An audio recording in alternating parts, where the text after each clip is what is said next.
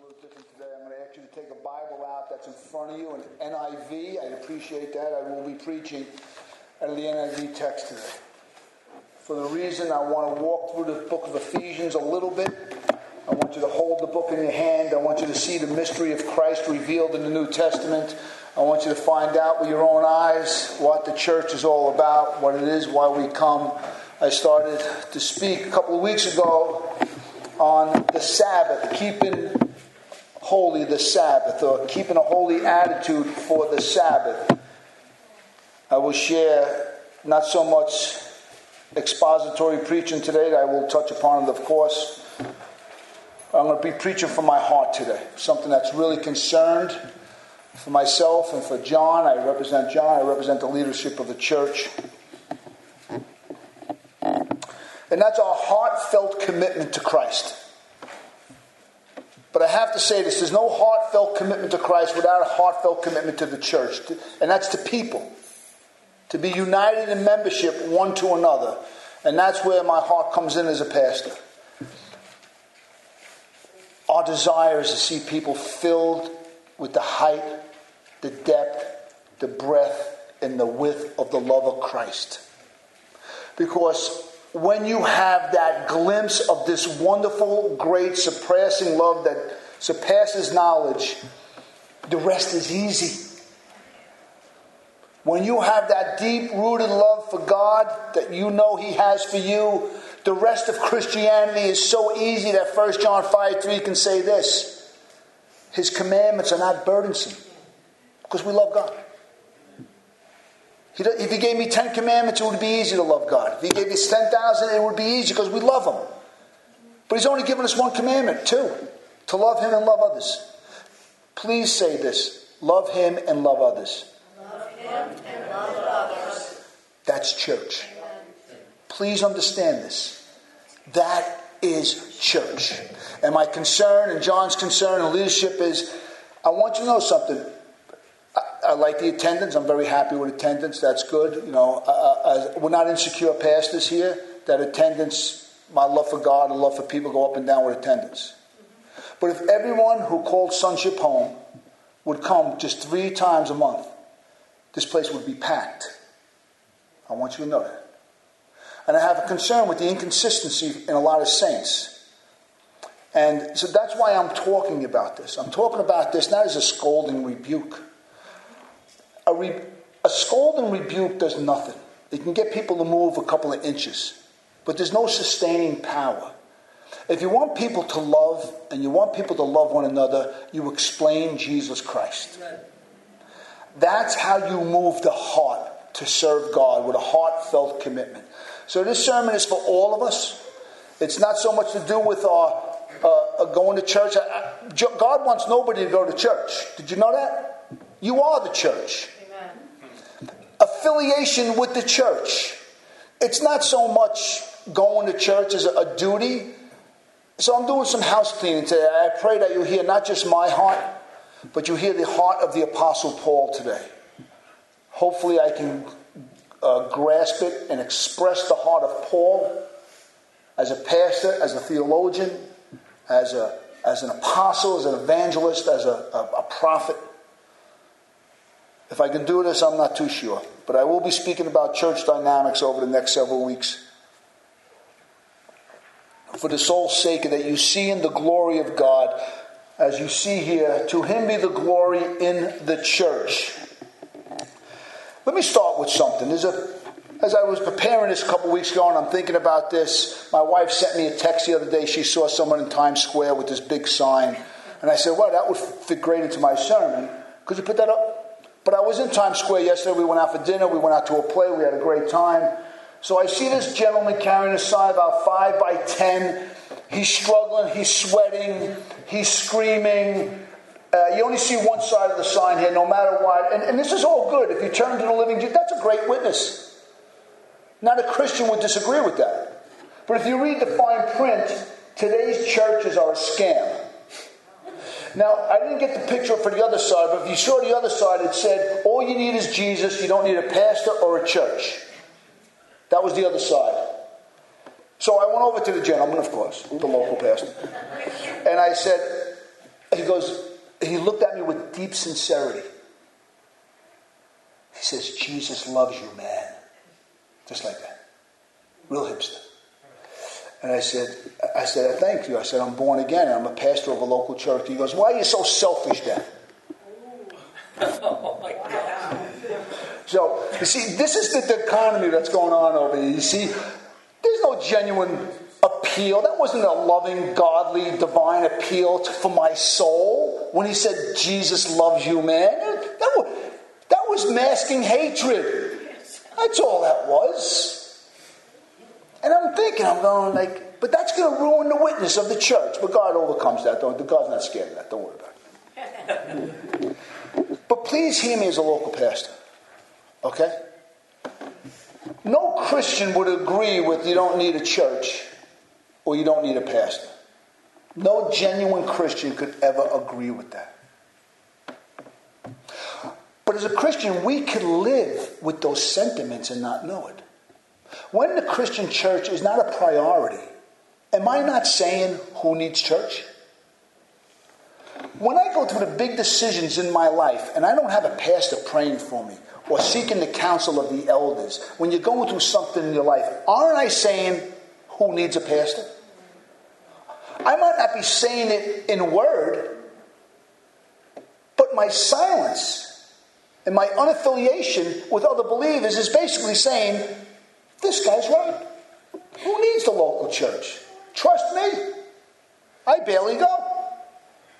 A pastor has no idea about my life. There's not a pastor in the world that knows about my struggles. There's not a pastor in the world knows about the big decisions me and my wife make.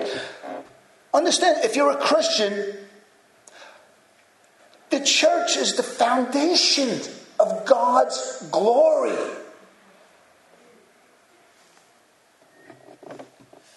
The church houses the glory of God. I'm going to prove that to you from the scriptures today. I want you to see what Christ died for. And guess what? He didn't die for you. Get yourself off your mind. He died for us. Yes. And yeah, you don't need a church to get saved, you don't need a pastor to get saved. Only Christ can save. But let me tell you one thing you want to get close to God and show forth His glory, you need to be affiliated with the local church sitting under pastoral authority.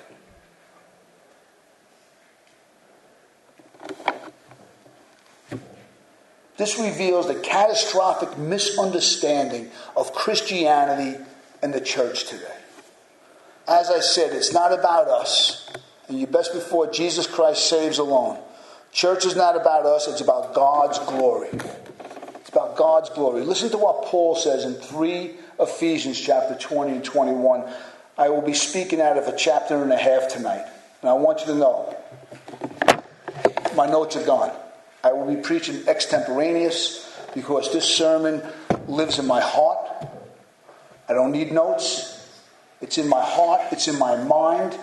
I'm living it, I'm breathing it, I'm crying it. I feel the pain. I feel Paul's pain in this letter. I feel his concern. I see it. I know it. I've tasted it. I know what he's trying to point he's trying to make. 320 21, I'll start with.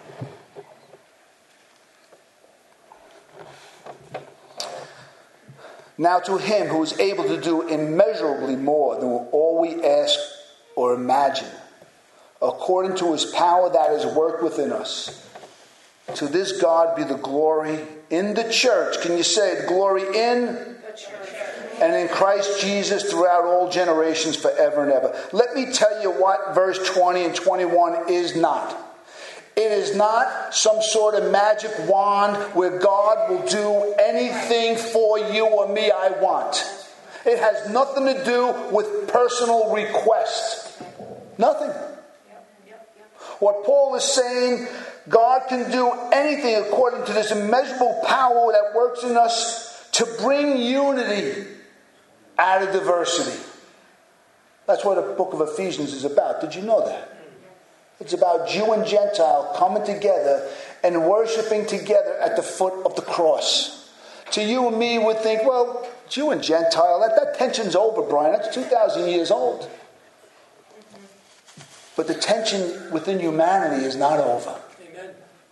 As we go through the text, I will paraphrase, I will preach, I will teach, I will exhort, I will instruct, I will rebuke, I will do everything I can so you can capture the heart of God of what Paul is trying to teach us.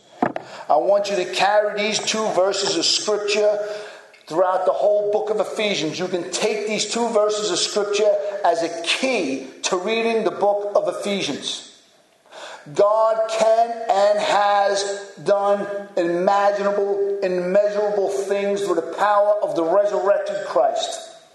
He's alive, he's well, and he's doing it again. And what Paul seeks more than anything else is that these Jews and these Gentiles that make up the Christian church would live in harmony together.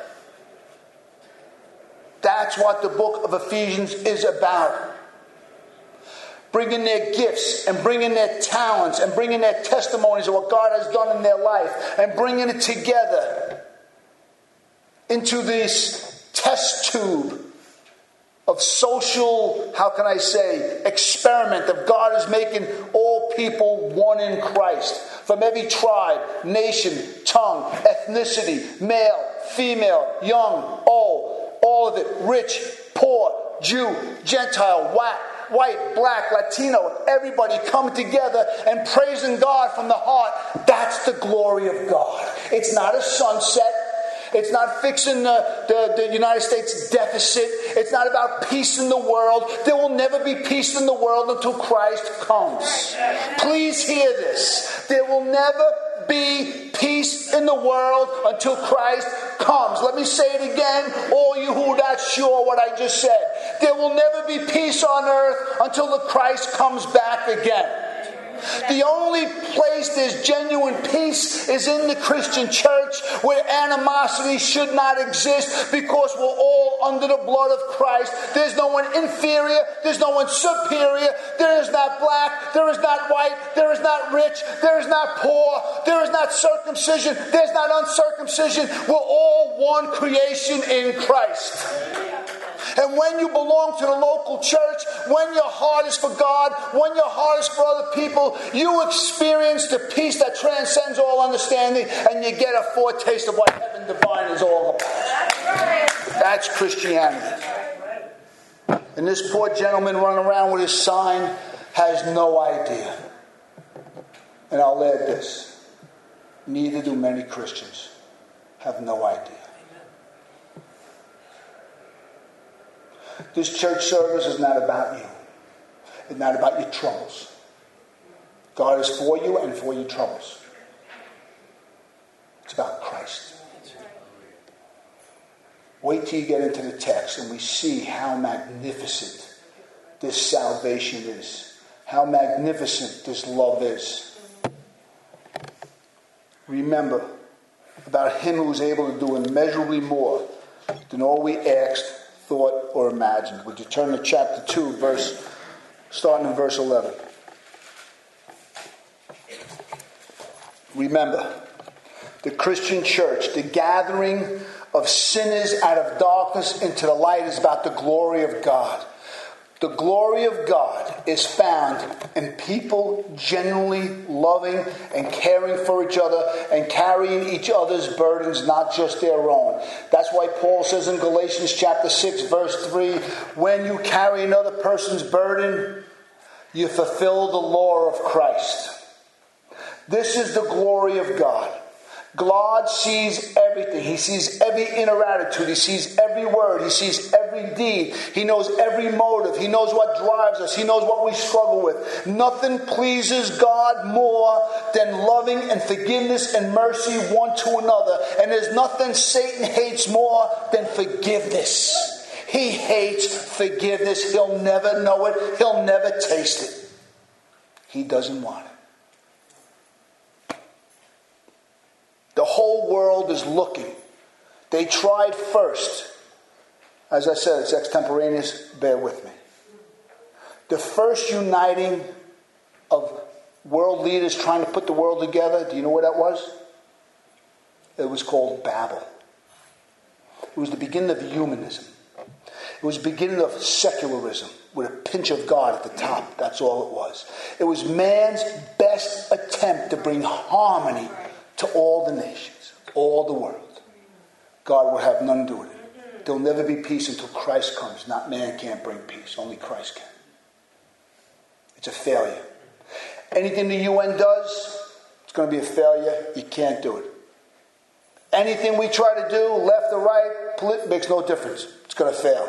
I'll tell you right now, I know the end of the book. It all fails. It fails. Does that mean we don't try to bring harmony? No one tries to bring harmony to this world more than a born again Christian. We face it, we get spat on, we are despised, we're rejected, but we're not crushed. We're persecuted, but we're never abandoned. We constantly rise up because we know we have the message that brings healing to the nations. Listen to Paul in verse 11. I'll read the 11 to 13, Jackie. I'll make some comments. He says this Therefore, remember that formerly you are Gentiles by birth, and called uncircumcision by those who call themselves the circumcision, that done in the body by the hands of men. Remember that at one time you were separate from Christ, excluded from the citizenship in Israel and foreigners to the covenants of promise. You were without hope and without God in this world. Let's remember something right now. This is about the glory of God. We are people at one time that had no genuine hope at all.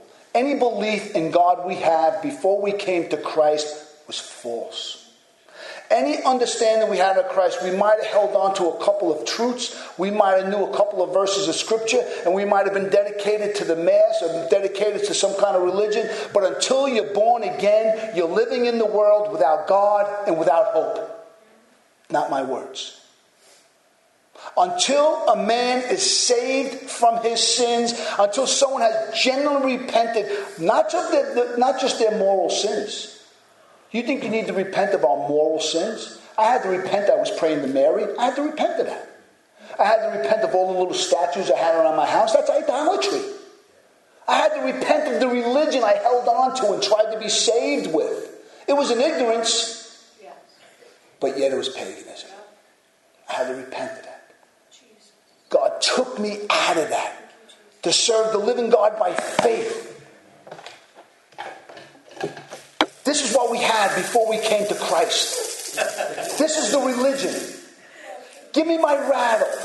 Give me my rosaries. This is what the rosaries are. This is Google Gaga. That's what that is. If you're not in Christ, this is all religion can be. You can hate what I say, but this is what it is. It's worse than this. It's not even baby food. There's no solid food and holding on to pictures. There's no solid food and holding on to statues. They're rattles.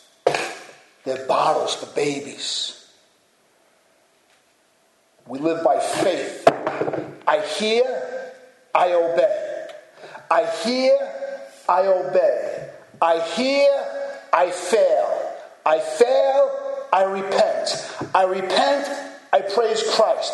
I repent, I thank God. Christ lifts me up, washes me, I go out again.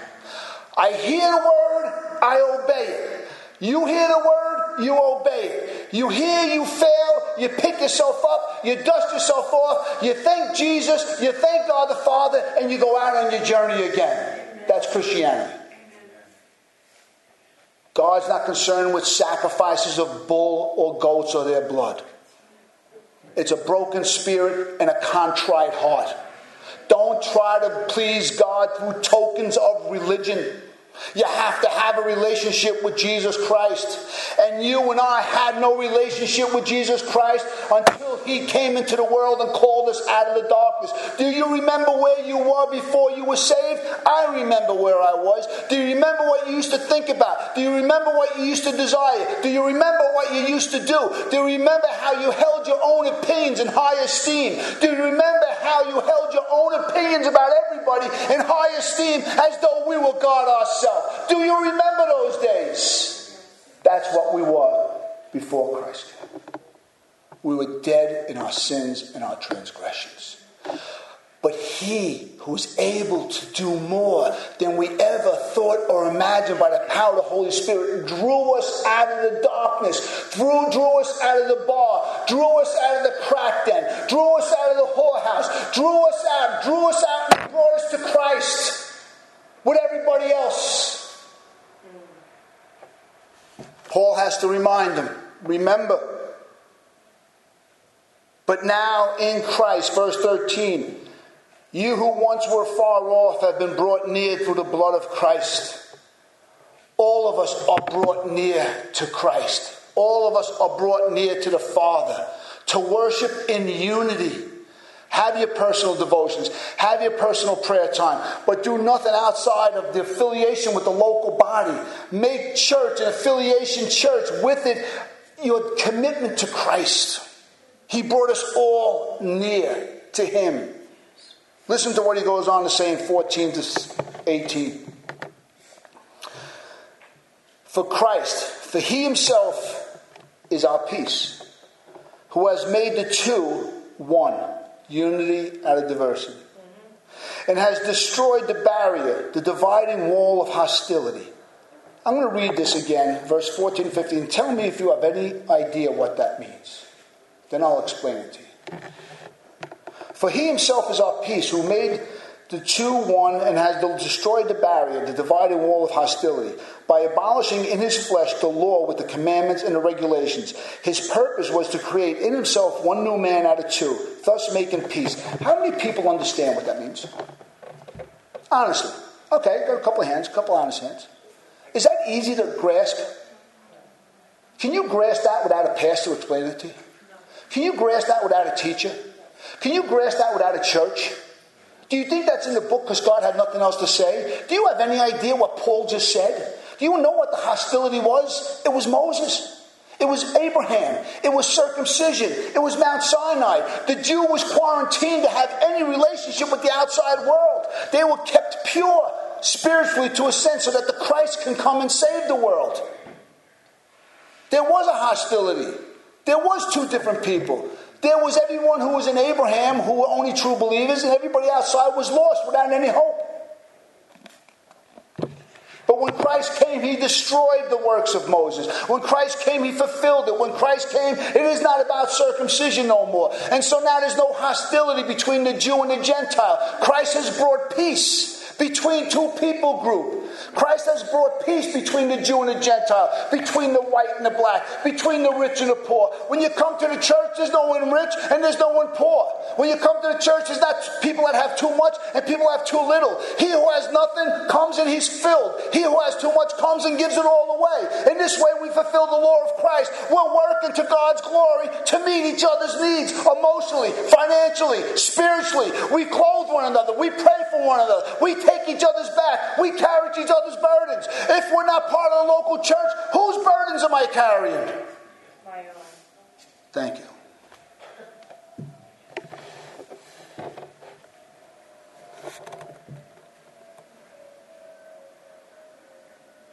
Paul is pouring out his heart. I'm pouring out my heart. Paul is trying to bring the unity to continue in the unity of the Spirit. And he's not yelling at them in the ways that you get your act together. He's preaching to them the mystery of the gospel. Can I tell you when I finally understood these verses, when I understood the gospel? I remember reading the Puritans, John Owen. And a wave of love came over me. I was like, oh God. All I can do is hide. I was on the floor my face to the ground and tears were pouring out when I looked at my selfish little life. My selfish little ugly life.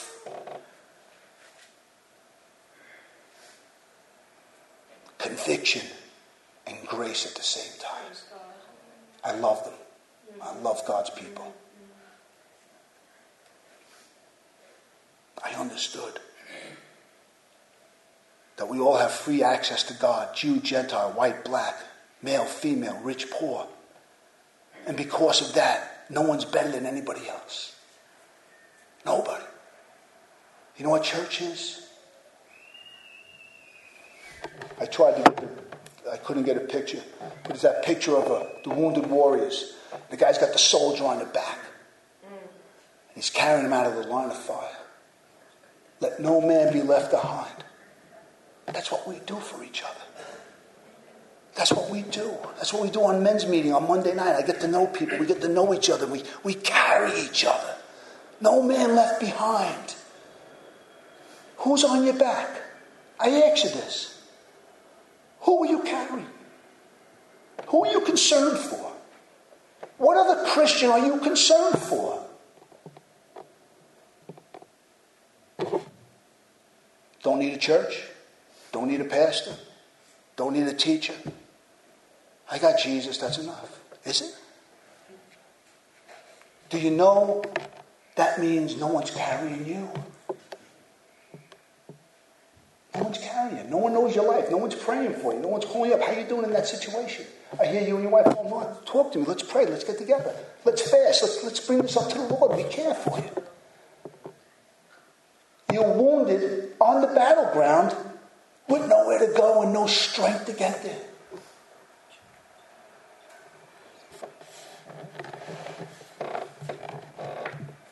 And there's a purpose. Listen to this. God says, Paul says in verse 15, his purpose. Don't miss this. God has a purpose. It's his will. Are you going to fight the purposes of God? His purpose was to create in himself one new man, the church, the family of God caring for each other, loving one another, committed to one another, the way Christ was committed to us. This was his purpose. You see this ragtag team of us? Sonship Ministries. Uh, that's not my words, that's Paul's. Where's the noble man in sonship ministry? Where's the wise man in sonship ministry? Paul says, sonship, God chose to despise things of the world. Not my words. Those aren't my sentiments, those are God's. A bunch of needy people is what we really are. But we live as though we don't need one another. Instruction, correction, encouragement, rebuke. It's the pastor's job. Don't hick. Listen, this was his purpose. Paul specifically is talking about Jews and Gentiles, but the principle is between, he says it in Galatians, there's neither circumcision or uncircumcision. There's neither slave nor they're free. There's neither Jew or they're Gentile. There's neither male or female. We're all one in Christ. He says we're a new creation. So much so that he says this in 2 Corinthians chapter 5. Since Christ has come, we know no man in the flesh. but we're new creations. When I see you, I don't see your past life. I don't see your color. I don't see your gender. I don't see your money. I don't see your poverty. All I see is your need because he who serves is closer to God than he who gives, who gets. We are called to give. That's all I see. That's why we're new creations. It's not like, oh, the white's over here and the black's over here. Oh, you're rich? Let's show some partiality, James chapter 2. Let the rich man come down in the front and sit over here. Where's the poor man? Get the poor man. Let the poor man sit at your feet. Hopefully, you know your Bible. Prayerfully, you know that's James chapter 2. Oh, but you need a teacher to teach you. But we got, we don't need a teacher or we don't need a church. Let's all eat, drink, and tomorrow. Marty, we're going to heaven. Praise God. You got Jesus? Live it up. Praise God. We don't need you anymore here.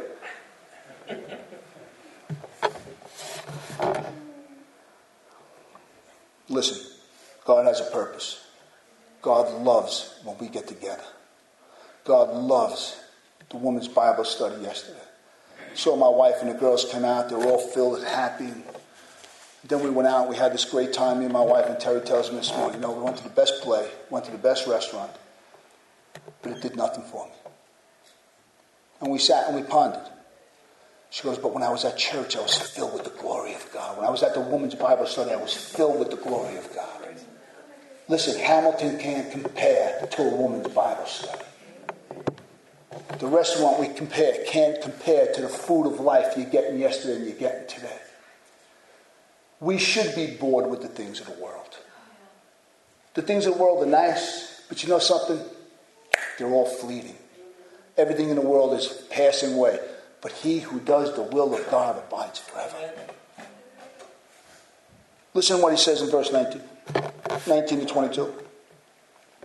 Consequently, you are no longer foreigners and aliens, but now you're fellow citizens with God's people and members of God's household, household, household, church, church, the ecclesia, the called out ones, built on the foundations of the apostles and the prophets, with Christ Jesus himself being the chief cornerstone. Do you know what that means? Do you know what a, you know what a cornerstone was in the ancient world? They still use them today in engineering. Before you build an edifice, you have to have the barometer. You have to have a cornerstone. You have to have something you pitch, something that you have that doesn't move so that you can build on it and not lose your measurements. It's the cornerstone. Jesus Christ is the beginning, He's the cornerstone. But the church is the edifice, and He's building that. He's building us, He's building people in the image of Christ to care for one another and be concerned for another and meet, meet each other's needs. That's what he's doing here. That's what it says. And who explains it? The apostles and the prophets. Does that mean I need an apostle? Do I need a prophet? Did you know you have one? Did you know you have about six of them? Do you know you have Matthew, Mark, Luke, John? Do you have the Apostle Paul, all his writings? You got the writer of Hebrews. You got First, Second John. You got Revelation. It's all the apostles I need. But why is Paul saying this? This is why. The apostle and the prophets were not looking and telling you what was going to happen the following day. The prophet didn't come up and go, ah, Prophet Martin's here, stand at attention. I'm going to give you a prophecy of what's going to take place in the year 2011. No. The prophet and the apostle didn't look to the future, they explained the past in light of the Christ event. The apostle and the prophet will look at Christ and his cross and resurrection, and they'll go all the way back to Genesis and say, Oh my goodness, God is reconciling all things in Christ. We don't need Babel. We don't need 12 tribes. We don't need a king. We don't need a prophet.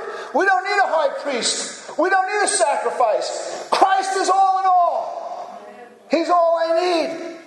They would have had no idea unless the prophet and the apostle explained to them all of human history in light of the Christ event. That was their job. The pastor and the teacher now study the prophets and the apostles and regurgitate to you the truth of Christ, of which what I'm doing today. That's my job. But again, according to our friend, you don't need a church. You don't need a pastor. All you need is Jesus. If you want to get to heaven, all you need is Jesus. You want to live as a Christian, you need a pastor and you need a church. Simple as that. You want to bring glory to God?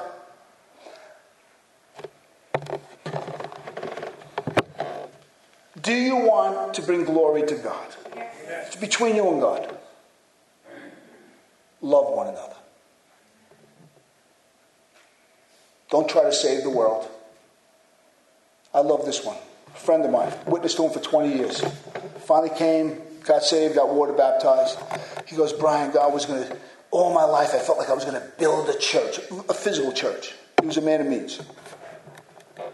But then he found out that God didn't call him to build a physical church. He, called him to be part of the church.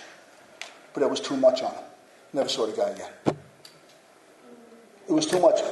Shoulder to shoulder and eyeball to eyeball, personality conflict with personality conflict. This is the glory of God. We're working out our differences. We forgive one another. We have no slander, no malice, forgiving and uh, uh, being compassionate to each other as God in Christ was merciful to us. Two brothers getting together, there's a little tension. You say, listen, let's get together. You know, there's tension. I want to go give my gift at the altar, but I can't worship God because I got tension in my heart. You know, uh, if I offended you, forgive me.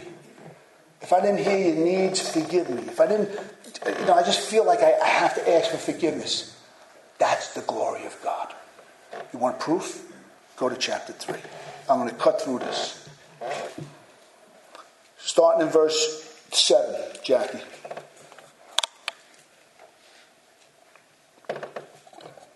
Paul says, I became a servant of this gospel by the gift of God's grace, given me through the working of his power. That's the Holy Spirit. Although I am less than the least of all God's people, because he persecuted the church, he doesn't deserve grace, is what Paul was saying. On The, anyway, this grace was given to me to preach to Gentiles the unsearchable riches of Christ. Listen, and to make and to make plain to everyone. That's what. Listen, that's the pastor's job to make plain. That's what we try to do here at Sonship. Every week we come together to make plain to everyone part of sonship the administration of this mystery of Christ, to explain Christ every week. That's all you're going to get here. I'm telling you, if you're looking for bells and whistles, you're not going to get it. If you're looking for Christ, to Sonship Ministries. We'll feed you Christ. You want to love God, you want to love His church, come here. You'll hear the Word of God. Listen. These things were hidden in the past, who created all things, who was God. Listen to verse 10. His intent was that now, through the church, according to our friend in Times Square, don't need a church. You ready? Listen. Through the church, the manifold wisdom of God should be made known to the rulers and authorities in the heavenly realms. I want to ask you again do you have any idea what that means? It's hard, isn't it? That's the mystery of Christ. That's part of the mystery, but we still don't know, do we? Should I explain it to you? Yes. Oh, do you need a pastor? Yes. Okay. I just want to know I want it. Okay, ready? At this very moment, Satan, who's the divider of humanity, who hates humanity, his demons who hate humanity, who took down the greatest couple ever to walk on the earth, Adam and Eve, with one lie. He took down humanity, and one thing he hates is unity. He hates unity. And when he looks at the church and he sees men and women, black and white, coming together, rich and poor, caring for one another, loving for one another, want nothing out of it but just to meet the other person's needs all the heavenly host have to take a step back. This is not a metaphor. This is reality. It now in the heavenly realm, they hate unity. They hate people forgiving one another. They hate people caring for one another. Both the angelic host and Satan and all his demons are looking down saying, Look at this mystery. Understand something.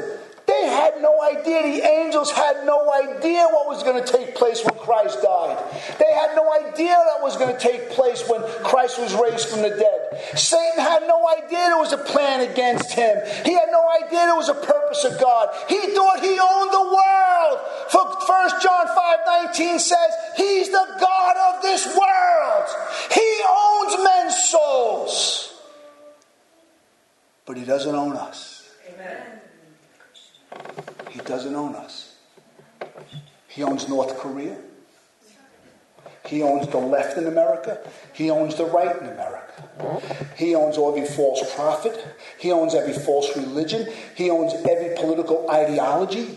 It's his. But he doesn't own us. We're God's glory. Satan never lost a fight. Did you know that? Until he met carpenter in the desert. And with four verses of scripture, he took him down. For the word was written. And then when he shoved him on a cross and shoved him in the tomb, Satan really thought, I've won. I've conquered the Son of God. The angels didn't know there was a third day. The prophets of the Old Testament prophesied about something about bones not being left in the grave.